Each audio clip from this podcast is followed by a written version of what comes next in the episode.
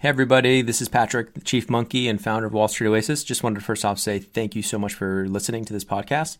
Second, want to make sure for any of you in the market for financial modeling training, remind you that Wall Street Oasis does have some incredible financial modeling training courses, including Excel modeling, financial statement through, you know, linking up the three statements, DCF, valuation, M&A, LBO, um, even more niche courses like 13 week cash flow, venture capital course, real estate modeling, you name it Go ahead and check them out at wallstreetoasis.com slash courses.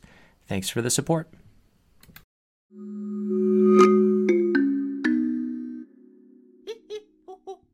Hello and welcome. I'm Patrick Curtis, your host and chief monkey, and this is the Wall Street Oasis podcast. Join me as I talk to some of the community's most successful and inspirational members to gain valuable insight into different career paths and life in general. Let's get to it. In this episode, London Mentor shares his journey from going to a non target in Italy to breaking into consulting where he worked for over three years. Listen how he eventually decided to take on a lot of debt to go to a top MBA program and make a successful transition to investment banking in London at a top bank.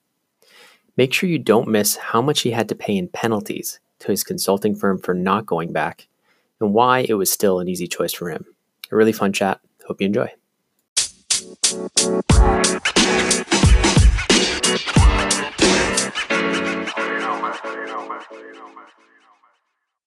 London Mentor, thanks so much for joining the Wall Street Oasis podcast.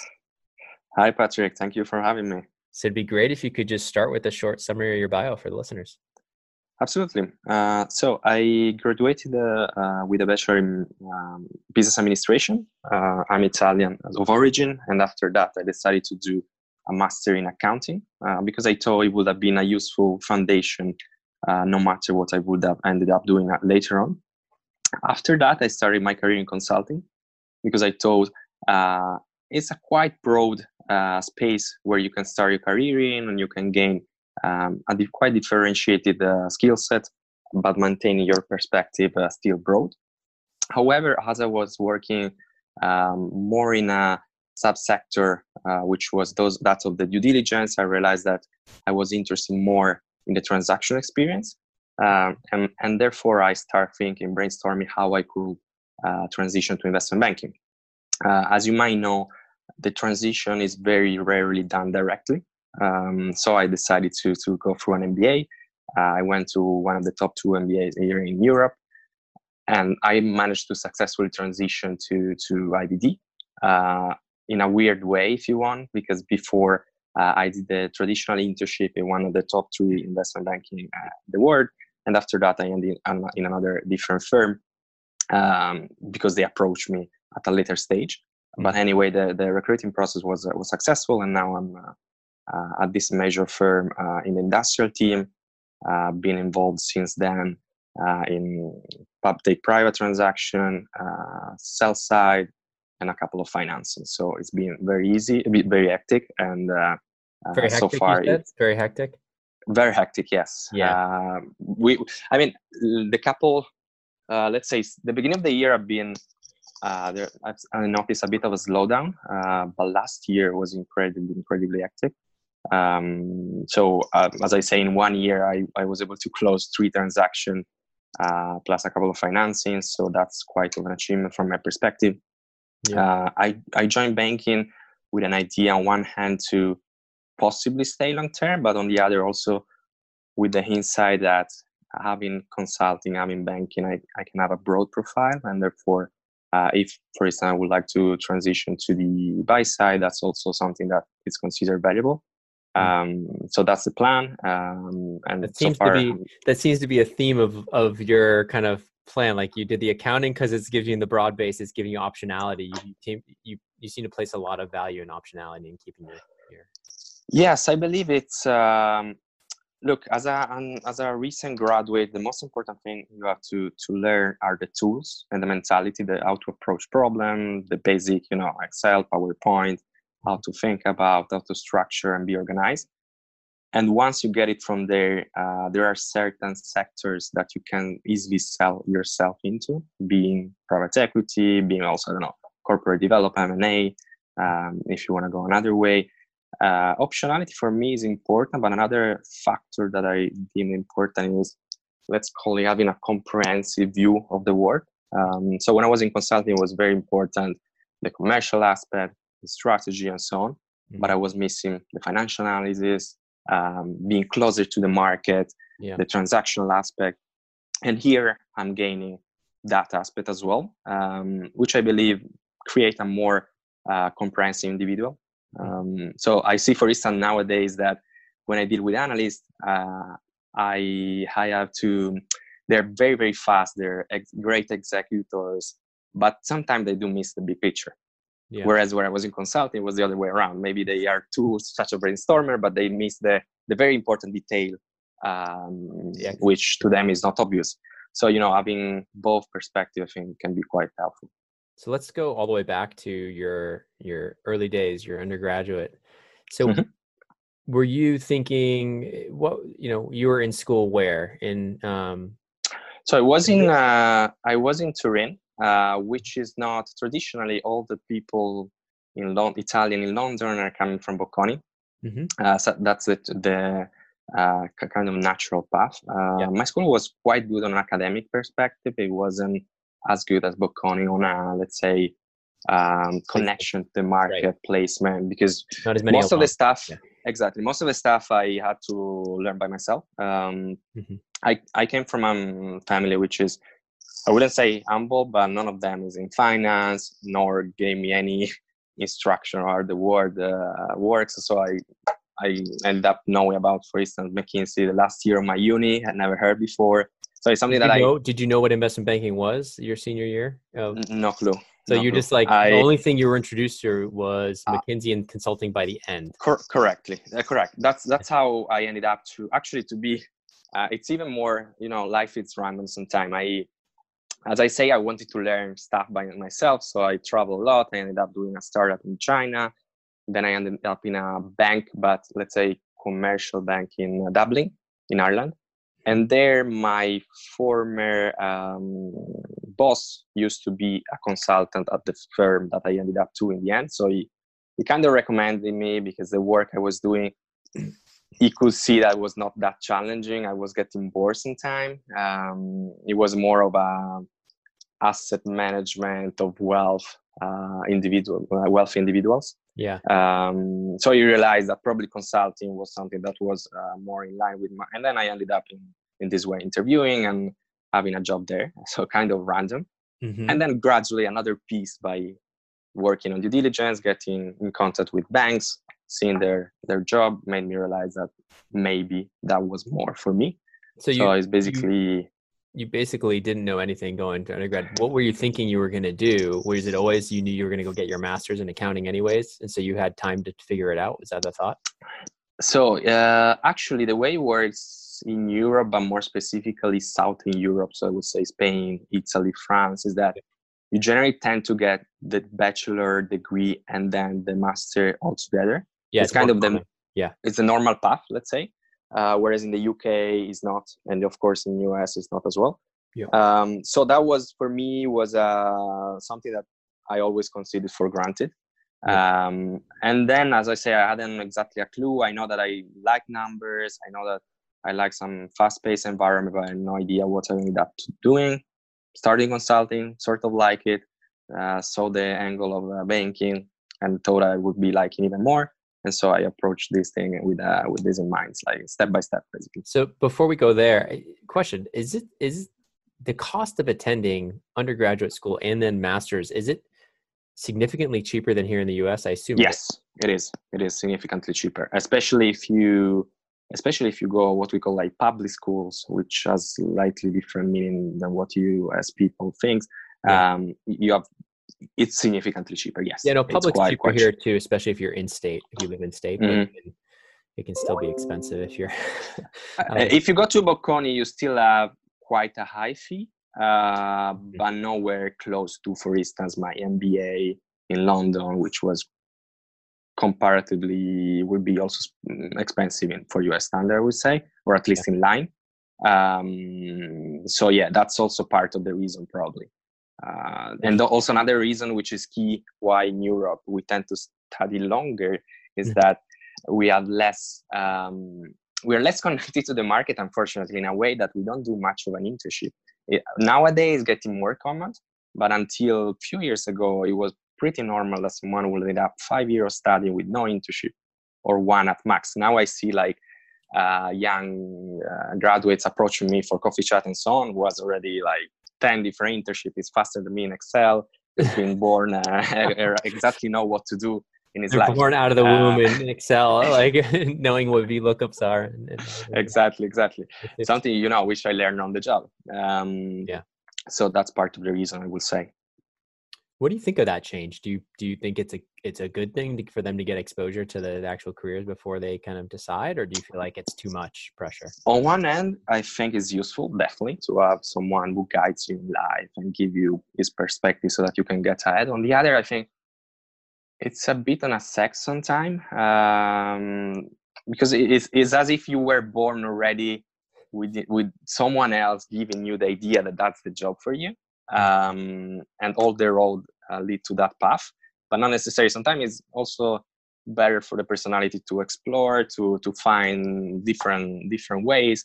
And maybe you, you can say people are afraid to lose one year, lose two years, whatever. But in, in, a, in a lifetime, that's pretty relevant. It's it's much more important to explore Yeah. and find what is really for you. I've seen so many people, especially nowadays in London, but everywhere.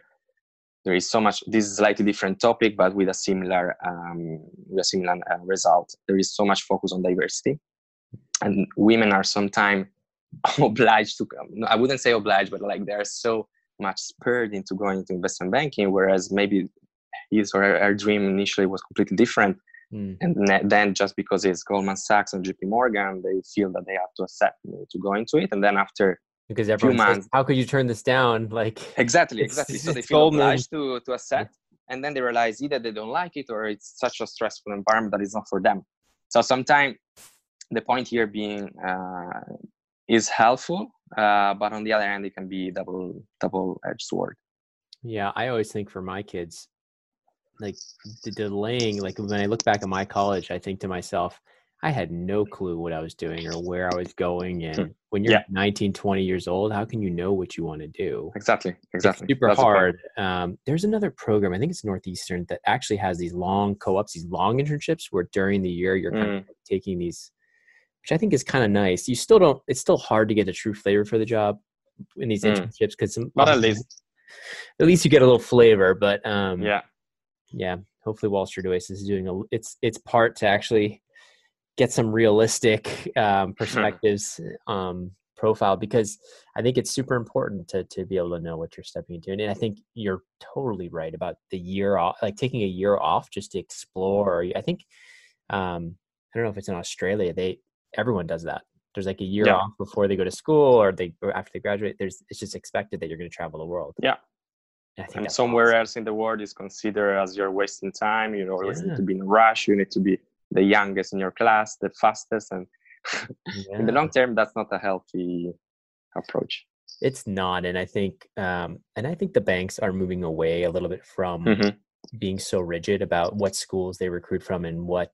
And I was just talking to a partner today at a private equity fund, one of the top private equity fund in San Francisco, and he was saying like it's gotten so crazy with the recruiting and accelerated recruiting and all this that they're starting to look at like non-traditional candidates. They're starting to look at because they're they're hiring people that have no experience guessing just because of the school they went to and they're they're hiring people that aren't working out.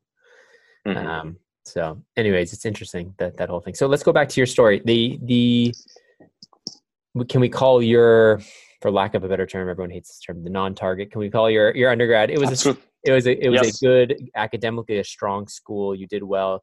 You went to a master's program at a different school was there a reason you changed schools no no it was actually the same same. was Okay, the same school, named differently. Okay, so then you, um, you were there in in that year in the accounting and finance masters. Is that when you really started looking at more like okay, you said like okay, banking's interesting to me potentially, um, but con- or consulting was really your main focus. uh consulting at that time was my main focus i would say Mhm. um, mostly because i had no experience of alumni uh, ended up in investment banking at that time So to be clear, majority of alumni from my school will be with all the respect, but like KPMG or PwC or retail banks, that's the typical um, outcome. yeah. So uh, alumni base. So that's why I was not on the radar, nor I had an idea. Also, to be clear, now has been a bit changed after Brexit, but at, at, that time there were very few investment banks in Milan. Mm-hmm. Um, now they're starting a bit to decentralize. We have seen that in Paris, and Frankfurt, and uh, to a less extent why is that as well. explain to me why has brexit caused more decentralization so it has caused more mm, centralization because you know for a passporting reason in europe um, there is a directive which say that you need to have a certain presence in the country uh, where you're operating where you're doing deals and before it was not an issue because it was all europe but now that it's not europe anymore uh-huh. um, they have what i've seen they're setting up little tra- satellite offices exactly Got exactly. It. What I've seen more than uh, um, bringing people from London away, they are hiring more people there than here. Maybe fri- freezing the hiring here, but the new hiring, if you know that, if for instance, if you are German speaker, immediately you get um, transition to um, move to, to Frankfurt without question. Do you feel like after a few um, years of London, that might be a really nice way to get back home to Italy? Probably yes, probably yes, because uh, I do like London on some perspectives, such as such a fast movie city, but on the other, like the weather is killing me. Honestly, yeah, I know it's brutal. It's like Boston. it's quite brutal. yeah, yeah, yeah, yeah. It is. It's always great. It's mm-hmm. always great. That's uh, that's what kills me. Um, so yeah, that, Cali- that would be a good come way. to California. It's always sunny here. yeah, that that would be. we have fires though. The transfer. Yeah. we have a fire problem out here. It's freaky, mm. um, anyways okay so you're you're there you're kind of tell me about the whole interview process for is it the typical case interview structure? You start practicing with your your colleagues. How did you get even get yeah. get into into line for consulting? Sure uh, so as i say my former boss in this bank at dublin uh, forward my CV, and all of a sudden I start asking myself, okay, what is it actually strategy consulting? Googling into internet, ended up with all you know those uh, Victor Cheng frameworks and uh, Cosentino and so on. So a lot of preparation by myself uh, initially. Mm-hmm. I'm quite structured, so even if I didn't have a clue, I divided by topic, trying to keep it on track every day, and then after a while, starting to practicing with friends, uh, which I knew uh, into other way outside school or randomly online doing mm-hmm. cases, uh, and that's how how I ended up in consulting. Um, and as I say, I I did like the job on some perspective. Uh, consulting is such a broad word uh, that sometimes it can be you know very boring stuff as a well, project me, management tell me what were you uh, doing? Were you like had certain clients you're flying out to the client every week yes. so the, the job is quite different if that could be interesting to compare the two but let's say one of the major difference the the work uh, in terms of where you perform it. So you're typically from monday until thursday yeah. um, at the client space sometimes even uh, even on friday uh, just which means at the beginning it seems so cool that you're traveling, but you're not really traveling, right? to be clear. Just to give you an example, I had a project for six months. This was a post-merger integration of two large uh, companies getting together in Prague. Um, like the integration was in Czech Republic. It means that every Monday I would wake up at 4 a.m., getting on a plane at around 7, and be there at 10 or 11, and then the Friday back home home at 11, 12 for six months oh this way. 11, 12, and then to be clear, it was not noon. You meaning you had at least Friday afternoon off, or you were still doing? Work? No, no. In that case, it was the whole week. So oh, it was actually PM, uh, so night. That's horrible. Um, That's a horrible. And to be clear, yes, it was. It was. Uh, and to be clear, it was not even Prague like center. It was in this industrial industrial plant outside. You couldn't even go like Prague. clubbing in Prague or enjoy it. I couldn't go. Pl- I, I, mean, I could go some days where maybe it was a bit uh, quieter, but on an average week, no. And also, I had to tweet. Can you imagine this? Can you figure out the the moment where you have to have lunch, there's nothing nearby you. The only place is the canteen of industrial work, and in Prague, that typically they eat very very greasy stuff. So that was my entire six months. What's the uh, canteen? Uh, What's the canteen? What is that? The canteen is like where you where you get um, bar. It's like a yeah, it's like a restaurant but uh, paid by by the firm.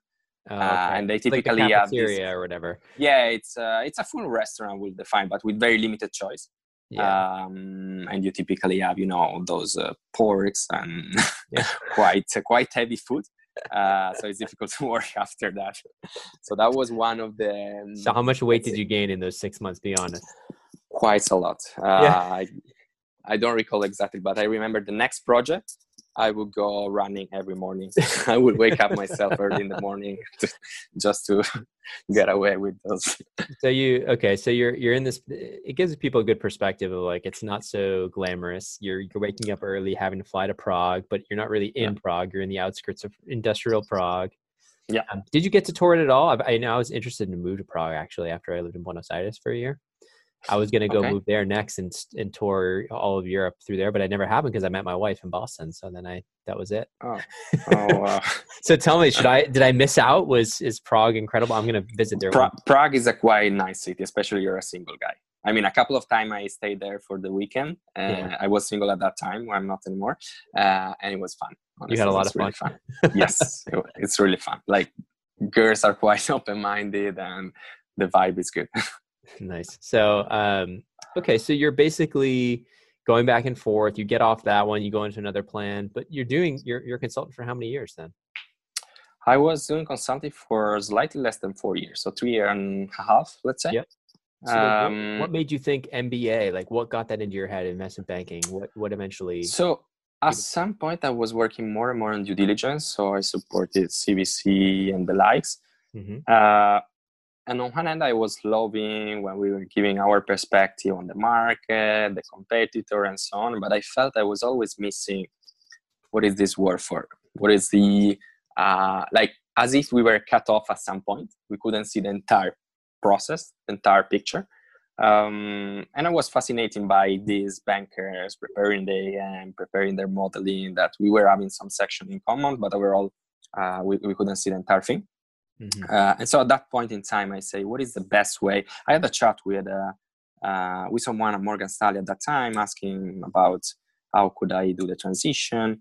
Uh, and he told me that it was quite difficult. This, guy- this guy was from the Milan office. He told me it's quite difficult. Our office is small, and traditionally also we don't hire directly consultants. But I know that someone made it uh, an MBA. Why don't you try that path? That's what I did. Um, in the choice of MBA, I wanted to stay long term in Europe, um, mostly because I like uh, I like living here. Let's say, Mhm. uh, and within Europe there are only two two MBA. I believe you can consider if you wanna go to a top um, and to, uh, to a top uh, bank after bank. that. yeah, now you're at a, Uh, you're at a top bulge bracket bank. In, in yes, so so yeah, I consider INSEAD and LBS, um, which are both great schools. So, okay, tell me a little bit about. So, you knew this going into your MBA. You knew that you actually wanted to go into banking. So, you were you were dead set on that recruiting path. Did you do any specific legwork prior? So, you obviously have to do the applications, which is a pain, and you have to write all the essays and Mhm. take the. Would you take the GMAT for for this? Yes, absolutely, absolutely. And that was a pain because I was, as I told you, last period of consulting was all due diligence, so still not as hard as banking, but quite hard. Uh, 70 so plus hours, right? 70 plus Yeah, hours. I would say average 70 when it was a hard uh, week, maybe 80. How, how about pay? Can you tell me your range of what you started at and what you progressed up over the years? So, yeah, sure. This is, you might be uh, consider that this is all like Italy uh, salary, so you, you need to adjust for the cost of living. Okay. But I started as a base 35 mm-hmm. uh, with bonus. Bonus in consulting is not huge. It is across Europe, so it's around 30%. mm-hmm. um, and then when after the third year, that will uh, has increased quite a lot because it was 70 uh, oh, okay. with bonus still as 30 percent almost double you almost doubled yeah pay. yeah because i was i was quite um, i was on a fast track so basically every year i was promoted um, ahead because the last term would be two years so it was quite a good career were they upset that Um, you left or said you were going to leave? Yes, they quite actually that was the tricky part. I left being a sponsor consultant uh, because at that time, again, going back to where I come from, I didn't have the money to fund my MBA. nor uh, a spon- nor um, a bank would loan me out all that money because uh, living in um, I ended up uh, I didn't mention before, but I ended up at LBS and living in London is extremely expensive plus the cost mm-hmm. of the master. So all in all, you're looking to fund yourself with 200k or so, um, and it's not that. Uh, I mean, I could have saved that. Um, and bank in Italy are quite traditional, so just to explain the concept of an MBA and putting money in there while you have a good salary is something that they look at you uh, you're crazy like you earn such a yeah. good salary why you will go and spend all this money back to school not having the salary cost opportunity for two years and so on so i was only marginally able to finance that for a loan and then i took the sponsorship from my previous firm in consulting with of course the caveat that i would have had to return that with a penalty if I had left after the, What's the two years. Ten percent? No, the penalty is quite huge since they are used to people doing so for different reasons, being private equity, being banking. Oh, they're or, used to people like not not coming back. There's a huge. There is a share of there is a share. I would say fifty percent of the people from consulting going to MBA who Leave. either decide to yeah. go for a easier life, easier life. I mean, like Facebook, Amazon, and the like, yeah uh, or even play harder and go i would say reducing share but there is still a share of people going to banking or directly into p so they are used to mm, lose a significant uh, a significant share of those people so and much, so they start like, you give me a sense of what they're lending you like what this consulting firm was lending you so like they were 50,000 euros me, or they, they were telling me 70k 70 uh, euros yes and I had to pay back uh, 100. Oh, yes. So plus the additional 70... loan plus. so let me let me give you this perspective. Yeah, give me when the I... full numbers because that's like that's like a forty percent. Yes. Penalty? Correct. Can Which they, is almost is illegal. Legal? Is that legal? Yeah, I was going to say. You know what? You, can you? You know what? you you you sign a contract with them saying I uh, I recognize the the below and here. Okay, but wait, this is the only way you could have financed your. Exactly. That was I was uh, aware that it was kind of financially this is like nonsense. A, this is like a black market of financing MBAs. That's crazy. I've never heard of that. It's yeah, not, that, that's it's the like way they're, it works. They're charging you like that's, a 40 percent interest rate. that's why all the people that don't get an exceptional offer in the end go back to consulting because they cannot afford they have also a significant retention program beyond what I just mentioned. That if you go back, they give you a relatively small, but not so small, like 20k uh, signing. Yeah. So basically, if you leave, you you lose the 70 that they all that they loan you. So it's kind of fair uh, return money plus the 30 plus the 20 that you don't get because you're going it back. Additionally to that, I tell you more. There is a law given that uh, Italy is losing significant brain to US, UK, and so on, the government implemented uh, basically tax free for the 75% of the salary is completely debt tax. So if I had go back, I would have had 90k plus 30% of, of bonus, 75% tax free, not a loan, and a signing bonus. So it's really like 100, so, it's really like 150 to 170k euros. Yeah. If you had correct. gone back versus. so that's that's the level of craziness in accepting this well, choice. Now, uh, now tell me of, about. So I get it, but you're looking long term, and you're yeah. looking. You're saying I've already made the investment in school. I want to be, you know, working on something different. Like you said, understand the financial modeling. It makes you more well rounded it makes you more your whole career and so you're you're investing in your career is how you can think of it even though it was very enticing to take the money i'm sure. So but tell me a little bit about just how you saw that math. So like when now you're accepting uh, at a bulge bracket associate yeah.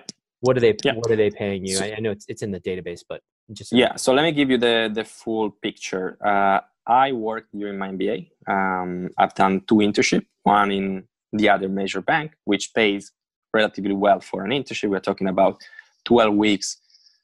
I think it's around 20k or so. You're talking euros. Slightly, slightly. Uh, this is in pound. pound. Slightly less than 20k, like 18, 19. Yeah. Then I've done another internship in a mid-cap private equity, mm-hmm. uh, one billion fund, which paid similarly. Mm-hmm. Uh, and then I ended up. So those money I uh, contribute towards the repayment of the loan and the living cost of MBA and then I started the year uh, approximately a year ago. Um, the starting salary is 91k mm-hmm. in uh, pound. Pounds, yeah. There is a signing bonus, which is between a relocation and it gets you to 30k mm-hmm. pounds again. Yep. And then the variable, it's around. It depends on your performance, but it's around 80% of your salary. Let's say 80 plus. Yeah. Yeah. So you're still doing better you're still doing better and the perspective is not in year one but after say what's the payback? Yeah, when, exactly. when's the break even? Like two and a half years? That's that's correct yes. And also i was able to okay this is advanced finance personal finance but i was able to refinance that loan through peer uh, basically loaning me out money at their interest rate. Because when i did the loan was like two three years three years ago so interest rate was completely different than the macro environment that we're experiencing right now, right? Yeah. So I, I was paying five plus Euribor. Now I'm play, playing with LIBOR plus five. Yes. Oh, it's a high. Yeah, that's high. It was a personal loan with yeah, no yeah, guarantor, nor. Yeah. Now I'm paying like two point five. Um, LIBOR so plus two point five or two point five flat. 2.5 flat. Oh, it's amazing. So it's quite it's quite a good uh, good rate. Um, so yeah, that's that's the old story. And then I'm doing daily trading on uh, pounds versus euro because we have a huge volatility since the Brexit, the coronavirus, and so on. So there are plenty of opportunities to. Tell me a little bit about. So you're doing a little day trading on the side on top of your. Yeah, I mean it's not really. It's not really. I would say I, I, I am just exposed to pounds and euro, and when I'm when one is favorable, I exchange one way or the other. That's I would say that way rather than say I'm a trader. Got it. Fair. Okay, so you're just having a little bit of FX arbitrage there yeah. for yourself. Correct. Um, because you have debt denominated in one and not the other, or whatever. Correct. Okay. So tell me a little bit about um, what's it like in terms of was the expectation coming out of business school that the hours are going to be longer has that been what you've expected? And then tell me a little bit about just having to manage i, I assume you're managing now analysts mm-hmm. whereas yeah. consultant maybe you didn't. Tell me about that. Yeah. So you're touching two great points. Uh, first one they, they always tell you that it's terrible it's worse. Um, i mean one bank are you not sleeping really, uh, so as I say, the start of the new year has been slightly better, uh, but the first six, seven months were terrible, like um, literally terrible. So I'm in a bank which we were renewed to be one of the most workaholic, and within that bank, I mean the team that together. So there are two teams that are renewed to be long hours. One is FIG, the other one is industrial. I'm industrial, um, so it was quite quite heavy. Mm-hmm. And when I say heavy especially at the beginning, uh, because there are multiple um, there are multiple new factors mm, coming in. Uh, so on one hand, it's a new environment, um, it's a new tool, it's a new job. You yeah. have analysts to manage that most of the time are more knowledgeable than you, at least on an execution uh, perspective, and they're faster in Excel. That's for sure. Yeah. I, I, used to be one of the nerdy in ex- in consulting, doing macros and stuff. But still, here I would say I'm definitely not the fastest. I'm probably in the medium uh, or even less, slightly less. For associate, so that's I mean for associate. For for associate grown up in banking. Yeah, and yes. you're you're slow compared to the analysts because they've been there for two or three years and they're yeah, absolutely, absolutely, yeah. and and something that you lose, right? Even if you if you stop for a because in consulting was more on the client after saying there three years and a half, it was more on the client facing, mm-hmm. starting to present your work and so on. Uh, as an associate, you still have to do a lot of grant work or review grant work of people. Um, so that's a key factor. And coming from an MBA, um, mm, I would say, of course, you need to be super humble um, to show that you, you, you mm, put in the same hour as the analysts do, but also on the other hand, being able to bring something to the table because if you're just behaving as an analyst who's learning senior will look at you like uh, in a disrespectful way. So you need to be fast to close the gap on one end, but on the other, try to bring in your qualities from the MBA. So maybe understand more the priorities, being able to manage upwards, communicate clearly, and being a bit more leading the process side of it, and doing the client and so on. Uh, so that's the two advice I would give to to MBA going into. So you're working. Into so you're working literally 90 plus hours pretty consistently. Yes, yes, I would say so. The the killer for me uh, has been the weekend. So my my firm has implemented one of the many rules where yeah like you, protected saturday or exactly exactly. But that think of america the other, all the bulge brackets yeah. Exactly. The other face of the of the, the, of the coin is that if you have one protected day then the, the next is considered completely like 9 a.m in the office or 10 a.m in the office until and it's always two or two. it's all like every day every every sunday it's a work day. Then you can uh, sometimes be flexible whether it's working from home for five hours or it's full day in the office that uh, varies but on average always always working day. And so how that's you, what you how keep. are you holding up? I know it's it's it's really tough. How are you holding up mentally? Mentally fine because as i'm saying i'm quite uh, strong as a personality but when you have you're at a different stage in life um, so i'm older than a traditional associate having done to through consulting and uh, mba and you start having a long-term partner uh, thanks god i don't have kids but you know at some point they will come and that's the, the tricky part because if you have one are day you married off, are you married? I'm, I'm not married, but I'm in a long term relationship. At some point, it's it's uh, it's, it's on the plate. Once yeah. I paid off my debt, and um, so yeah, once you have one day a week for yourself, and that day most likely you're tired, you're stressed, you're still on uh, mentally because you know there's the call tomorrow, there's the deck to be sent out. It's mm-hmm. quite difficult to manage. Um, that improves with time, yes and no. Mm, I see my senior uh, are they're still of course they're not gonna work on an Excel at 3 a.m. but they're still exhausted by traveling they're still doing call at midnight um, so that's something that made me reflect at some point. Uh, i like the job but it's something that i don't believe is sustainable long term if you want to have anything else outside your work. Mm-hmm. and so what are you thinking? I think you know you said you, your long-term relationship I, I hope your um, your partner is actually very understanding of mm-hmm. your schedule because that's yeah she is thanks all she is um, if if she's not it's, it's kind of making things even harder you, to give you a fun fact she's doing something completely different she's a doctor mm-hmm. and we start um, dating during the mba actually and I, have, I was doing my internship in a private equity which was a mid cap so lifestyle was quite relaxed for, for a consultant or banking right. perspective. So I was ended up like a nine or so. And she was like at the very beginning, why are you staying so late in the office? What's going on? And I was supposed to start in IBD a few months later. I say, oh my God, this is going to be hard. yeah. So did you warn her? Did you give her lots of warnings? I, I, I gave her a lot of warnings. And what helps is that a lot of people out of the MBA, which are my friend, her friends, are in a similar condition. So it becomes kind of new normality around you. But the suggestion there is to involve your partner in everything. Of course, you don't have time anymore to split friends, partner, mm-hmm. family. So you need to be able to to manage everything at the same time uh, mm-hmm. in your small uh, free time. So tell me, like it's eh, like you said, you're not sure long term. What's your thought? I know you said potentially you you see yourself as being fairly flexible in terms of private mm-hmm. equity. I, I, think personally, I've heard of, of the almost hundred uh, guests I've had on this podcast. I've only interviewed two that have made the IB associate to private equity jump. It's incredibly difficult, um, but possible. Okay. But possible. and it's all about who you know, just as it always is, right? Um, mm-hmm. So yeah, I mean, it's one of those things. If if that's what you want, it's doable. Um, but yeah, yeah. I would say uh, I don't know whether the associate you mentioned was from US or Europe. Um, in Europe, it's more common. There, you're saying it's.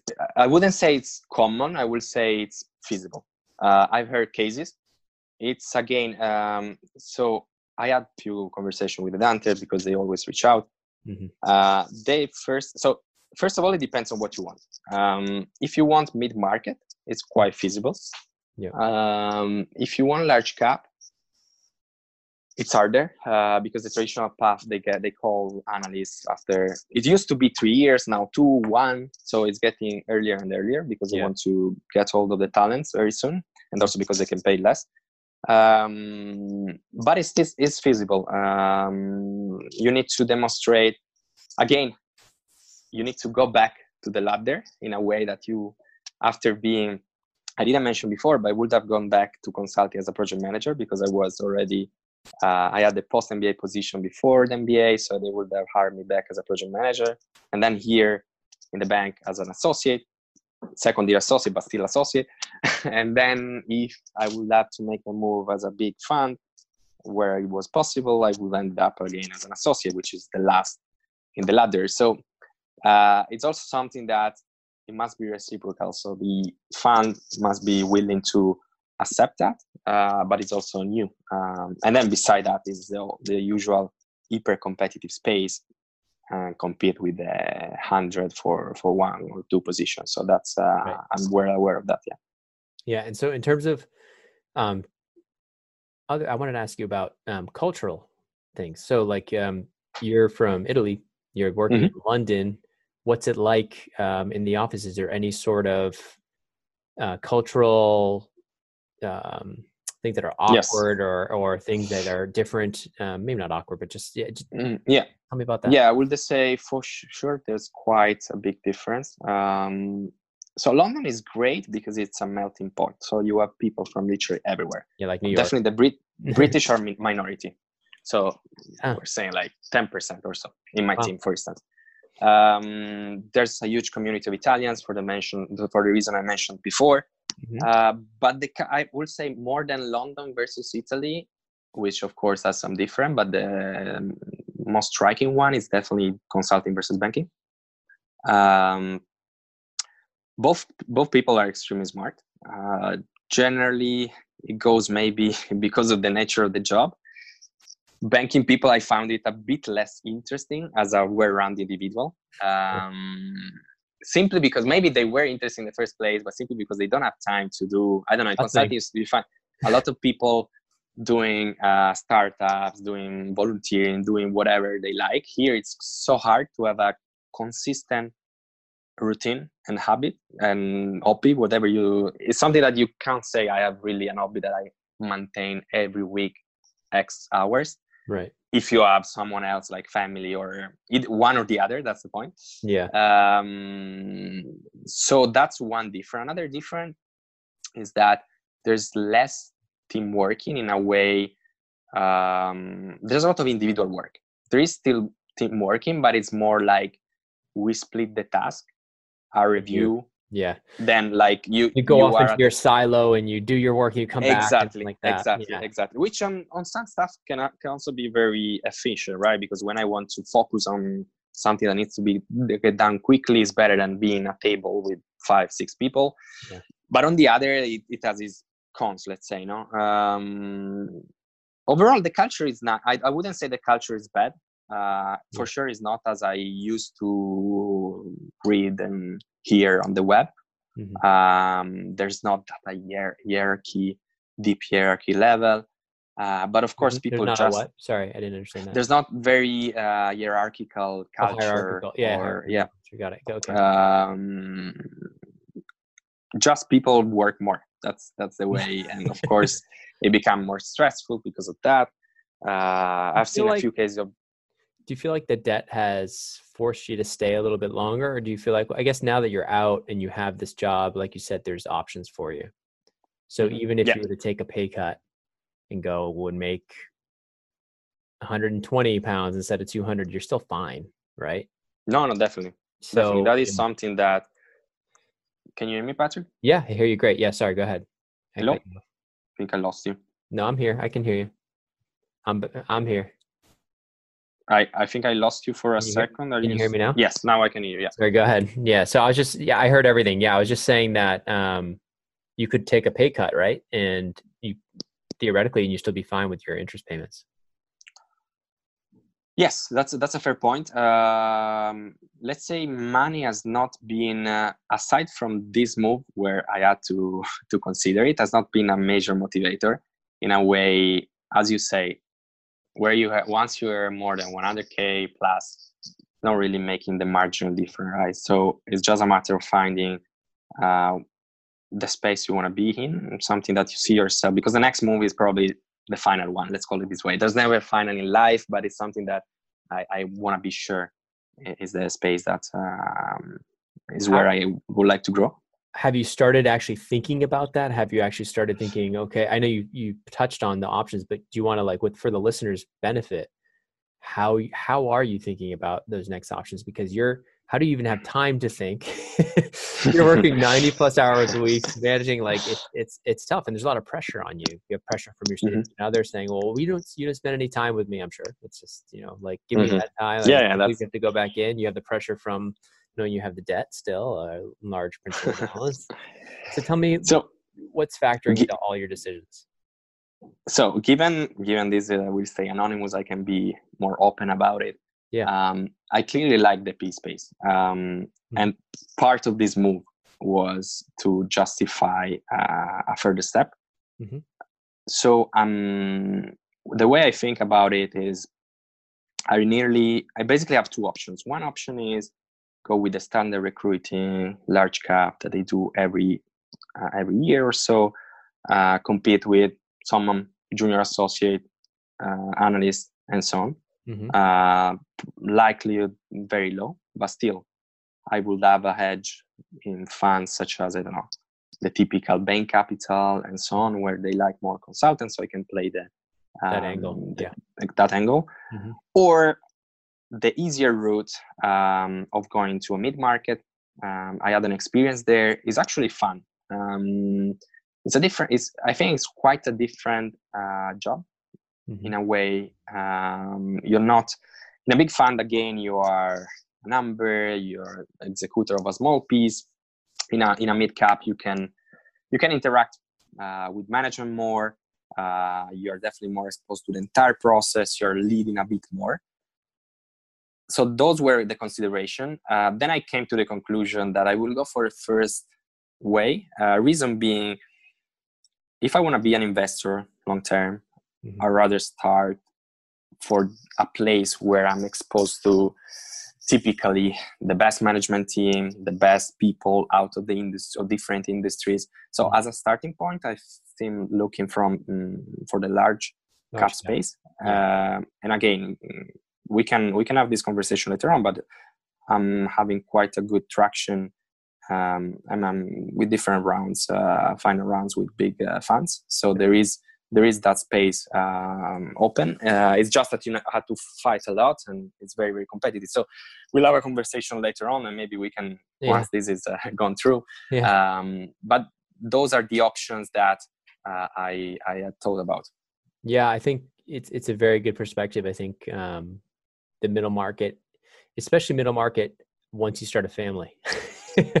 exactly exactly yeah because exactly. it tends to be a little bit more sleepy a little bit more like as long as you're getting your work done you know yes it, it's fun. generally more flexible it's yeah it's still hard under a deal uh, but you yeah. generally do let's be honest one deal per year yeah. uh, you might bid for more for sure but w- what i want to say is that a lot of the time you will spend on prospect. On going to conference to meet expert on sourcing and during those time you can have more a normal lifestyle. Uh, so that's something that young people again don't uh, take into consideration. But once you you get farther in your uh, career, you understand how important it is to have a balance uh, at some point. Yeah, tell me a little bit about um, any concern over how much how much dry powder, how much liquidity there is out there, not liquidity, dry powder basically to put to work and these vintage funds. I mean, maybe now you're coming at the right time. If the market melts down, there'll be some good buying opportunities. that, that's, that's, that's a great, uh, so you, it's something that you can't control, right? So if yeah. you want to go into that space, I'm always, you should go and then you see, you face the consequences. But you're right, probably unless there is a significant man down and then typically the new the vintage perform if we look at the 2008 vintage was a good one but because the multiple nowadays so two factors namely one multiple nowadays are insane. Uh, mm-hmm. they came down a bit with the coronavirus but in general it's not sustainable. Uh, second factor financing is so easy and with no costs uh, available to everyone. And maybe there's um, there's a third that goes as a consequence, which you mentioned, is the dry powder. So funds push more and more Overpaying. to invest in in asset that probably they wouldn't have paid that much, but they need the LP are pressuring them. You need, I gave you the money. I know that you're considerate, but I gave you the money to invest them, right? So at some point you need to deploy that capital. So yeah, why I've heard a lot of people, I feel like coming out of MBA is going to do their own search fund to go really lower, lower middle market, buy a company for mm-hmm. two to five million, mm-hmm. and try to get the returns themselves rather than um, and, mm-hmm. have much more of an impact operationally versus trying to go to you know go to a mega fund banking 2.0 work them working the long hours potentially get no carry or the carry becomes yeah. not even worth very much but you your timing could be perfect actually let's see let's see how it plays out yeah as as everything dries up uh, on the sell side for deals you jump to the buy side where there's a lot of buying opportunities let's let's let's look at it in this way yeah. Um but definitely it's a concern like uh, it's not something we can neglect. Yeah. And probably i, I believe there will be some concern because nowadays everyone is investing. Uh, we see hedge funds moving into PE, we see large cap going into small cap and the other way around. So everyone there's so much capital everyone's going everywhere. there will be some consolidation at some point right? Yeah. Uh, nobody can be a winner uh, in this market yeah well, except the entrepreneurs starting the businesses. So hopefully, I've had I've had people come ask about Wall Street Oasis that are way too big for us. They're like, our minimum check is 20 I'm like, you guys, we're tiny. wow. There's no way. Like if they're emailing me, you know, they're like, they're searching through every little last nook and cranny for any potential place to put money. Um, Another winner. Um, I wish, I wish we were a little bit bigger and I could get some insane valuation and, um, next cycle next cycle. Exactly. Another big weakness our management team who like sponsor uh, driven assets. I've mm. seen I've recently sold a business in business service space where the CEO was at the second cycle of PE ownership. And he had something like, like management buyout, like where they put in, or they just have a significant interest. So they interest. they had basically sweet equity, mm-hmm. um, plus a little bit of their own equity yeah because it was part of the funding uh, the funding family yeah so you, you wouldn't imagine now this company is not that big we're talking about 620 of um, of ev so it's not that big um, and they were getting like just in this cycle beside their normal remuneration their bonus we're talking about 30 40 million of of uh, of sweet equity so they're they are quite a winner if they're able to do a couple of uh, cycle with PEs like that. It's I would go to to the an island and yeah probably, probably do this podcast podcast all day long. No, you'd be bo- you'd be bored after a while. you'd go back. You may not do banking, but you'd go back and do yeah, something. Probably. Um, so, anything else before we call it? Anything else you want to share with the listeners, or, or advice you'd give to your younger self, or, or, kind of people looking to kind of follow in your footsteps? Um, I would say maybe if, if you're approaching no matter uh, whether it's PE, whether it's banking, consulting, I would say that typically you tend to have three areas where you are assessed, right? So you have on one end the technical. Mm-hmm. And so, for instance, in banking, you have to prepare all your guides around there. Uh, you need to really understand the concept more than memorizing the definition, the way to assess a company, but doing a bit more um, your own uh, work to understand really what you're talking about. Mm-hmm. But that area is sometimes overstated by people. Um, people tend to over prepare do all the possible modeling, but in the end, I've done a lot of interview, ended up with few offers. So I would say it's not the hardest part. Uh, it's something that you need to master, of course. Yeah. But most of most likely, the majority of people will be interviewing a top firm will be very fluent on those technical um, questions. So it's not an area that you can strongly differentiate yourself. Mm-hmm. Um, and then there is the second and third areas which people are sometimes neglecting. So one I will define fit or behavioral, mm-hmm. um, where um, it's not just about the personality fit, but it's trying, you know, try to understand those soft skills mm-hmm. um, by really nailing down uh, on question around what you've done in the past, your CV, and so on. Mm-hmm. And in the end, in those 30 minutes, one hour conversation, that's an important part. The person needs to like you, right? You need to answer right, but they need to like you. And then the third is probably the third area is probably the I would call market knowledge. Um, so knowing exactly about the firm you're interviewing, uh, knowing the transaction, knowing the market, being able to have a conversation about the dry powder, and so on. Uh, and that comes only, it's not something you can prepare in two weeks. Uh, you need to start reading newspaper uh, guides, talking to professionals in the industry, significant ahead of time, uh, inform your own view about the market, about the macroeconomic environment, and so on. Yeah. So, if I can give an advice, the, the last two um, sections are at least as important, if not not the first one. And people tend to always spend more time on the first. Oh yeah, everyone's panicked about the technicals, and then they they think they have a very good a very good answer to why investment banking or you know or the market exactly. and they they actually don't realize that their their answer is very mediocre to poor um, yeah like cookie cutter and it's not genuine and it's by the heart by they learn by heart uh, all the definition yeah they, they memorize. investment banking and that's it no it's not the way it works yeah and you know even our courses we give sample answers and i i, I sometimes struggle to think is that really the best way to go I almost mm. feel like this. this I mean, you need to put framework think, at some point, right? I feel like maybe even doing this made me think just having this conversation of actually having an audio mm.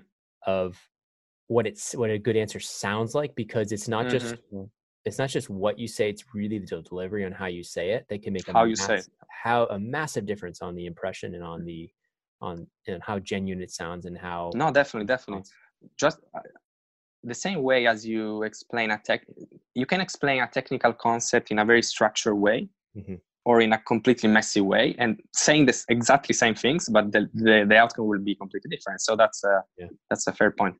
Yeah it's interesting. Anyways well thank you so much london mentor for making this appearance and pleasure. uh, uh, we'll definitely probably have you back on at some point maybe in a few years once you've uh, made some transitions and um, absolutely. Let's keep in touch and thank you for having me Thanks so much, man. Appreciate it. And thanks to you, my listeners at Wall Street Oasis. If you have any suggestions whatsoever, please don't hesitate to send them my way, patrick at wallstreetoasis.com. Until next time.